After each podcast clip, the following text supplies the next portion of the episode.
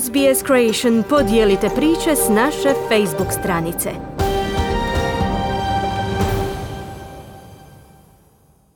Radio SBS, program na hrvatskom jeziku. Ja sam Mirna Primorac.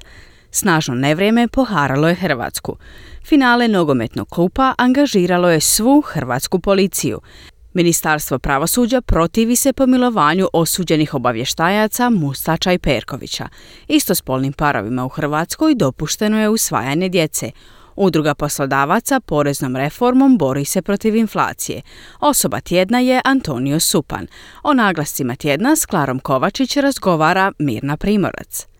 Dobro jutro, Klara. Dobro jutro. Koji su događaji obilježili tjedan? Prvi se dogodio u subotu u okršaju policije i Torcide navijača Hajduka nakon utakmice Hajduka i Dinama. To je događaj tjedna zbog svega što je slijedilo nakon pucnjave policije i 42 navijača u jednomjesečnom istražnom zatvoru. Nogomet je nadjačao politiku i sve druge događaje sinoćnja finalna utakmica kupa između Hajduka i Rijeke izazvala je i cjelodnevnu opsadu Splita, a zbog najvišeg rizika i svu policiju od interventne do one u zraku. No događaj što će ga sjever Hrvatske još dugo pamtiti izazvala je tuča. Nogomet i nevrijeme obilježili su tjedan. Kakve su posljedice? 17 minuta tuče u srijedu u 18 sati poharalo je sve staklenike i plastenike u Varaždinskoj županiji. Ljudskih žrtava nije bilo, no bilo je ozlijeđenih. Tuča veličine oraha, potom jabuke i naranče u Velikom Bukovcu i humu na Sutli nanijela je ogromnu štetu, uništila sve biljke, oštetila krovove, automobile. Nevrijeme kako se ne pamti. Tri dana se popisuje šteta, potom se očekuje proglašenje elementarne nepogode i već obećana hitna pomoć županije i države. To područje opskrbljava Hrvatsku cvijećem.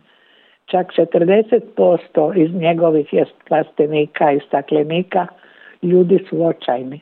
Kakve su prognoze? Može li se to opet dogoditi? Dugotrajno zatopljenje veće od 10 stupnjeva Celzijusa u ovom svibnju izazvalo je te klimatske poremećaje. I danas se predvečer očekuje kiša i postupni pad temperature, u subotu već 10 stupnjeva hladnije. Klimatski uvjeti postaju posve nepredvidljivi, a protugradna obrana već i onako svedena na minimum. Kalendarski se uključuje tek 1. lipnja. Dogodilo se nešto što se vrlo rijetko događa i u skobnim posljedicama.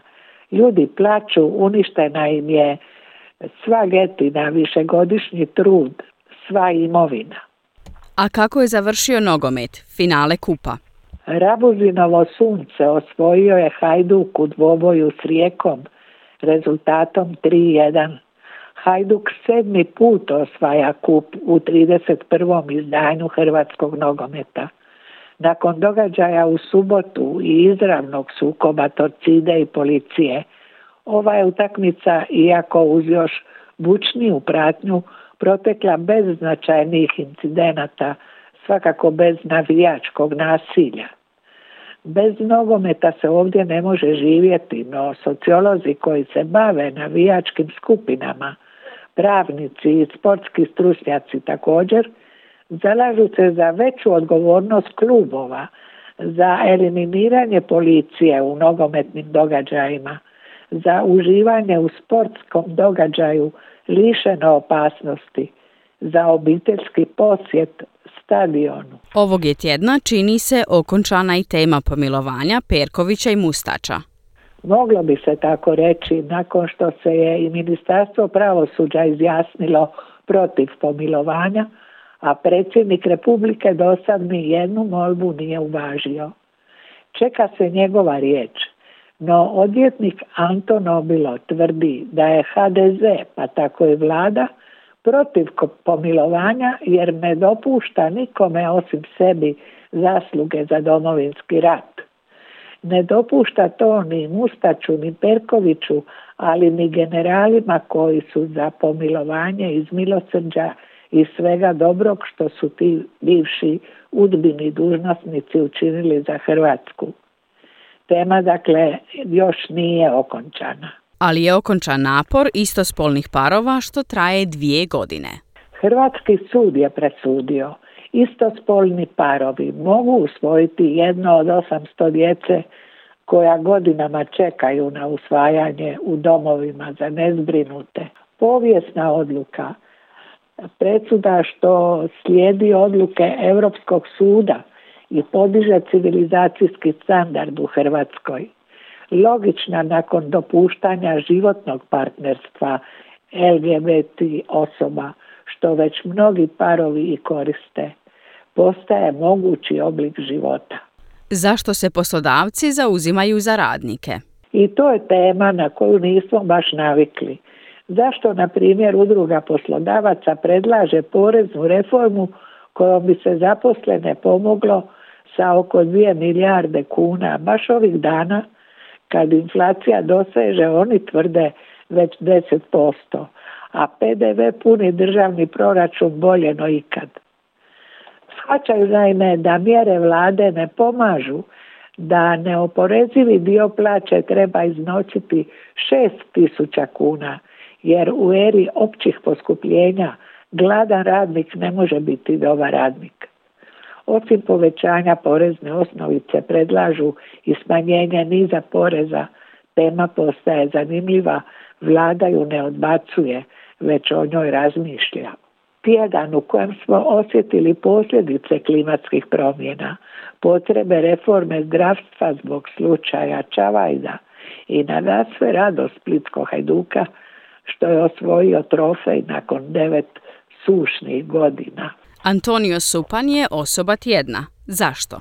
Jer je kao programski inženjer otkrio da može ostati raditi u rodnoj virovitici i da može planirati dobru budućnost. Jako puno tvrtki u Hrvatskoj izvozi softver za američke tvrtke i američki javni prostor. Strani ljudi ulažu u naše tvrtke i kupuju ih za veliki novac, kaže. Programer Antonio Supan, informatičar financijske agencije, otkriva da i u Požegi pružaju odlična znanja u veleučilištu za elektroničko poslovanje i programsko inženjerstvo. Sinonim za hrvatske inovatore više nisu samo Tesla, Penkala ili Vrančić, već i osnivači start-upa, Mate Rimac i drugi mladi inovatori, pa je samo u prva tri mjeseca ove godine u hrvatske start-upove investirano 100 milijuna dolara. Antonio Supan je koristio jednu od stipendija zadovoljan radi u Fini i ne pomišlja na odlazak. Imam više kolega programera koji su otišli u Irsku. Plaće su ogromne, ali su se vratili jer su sami.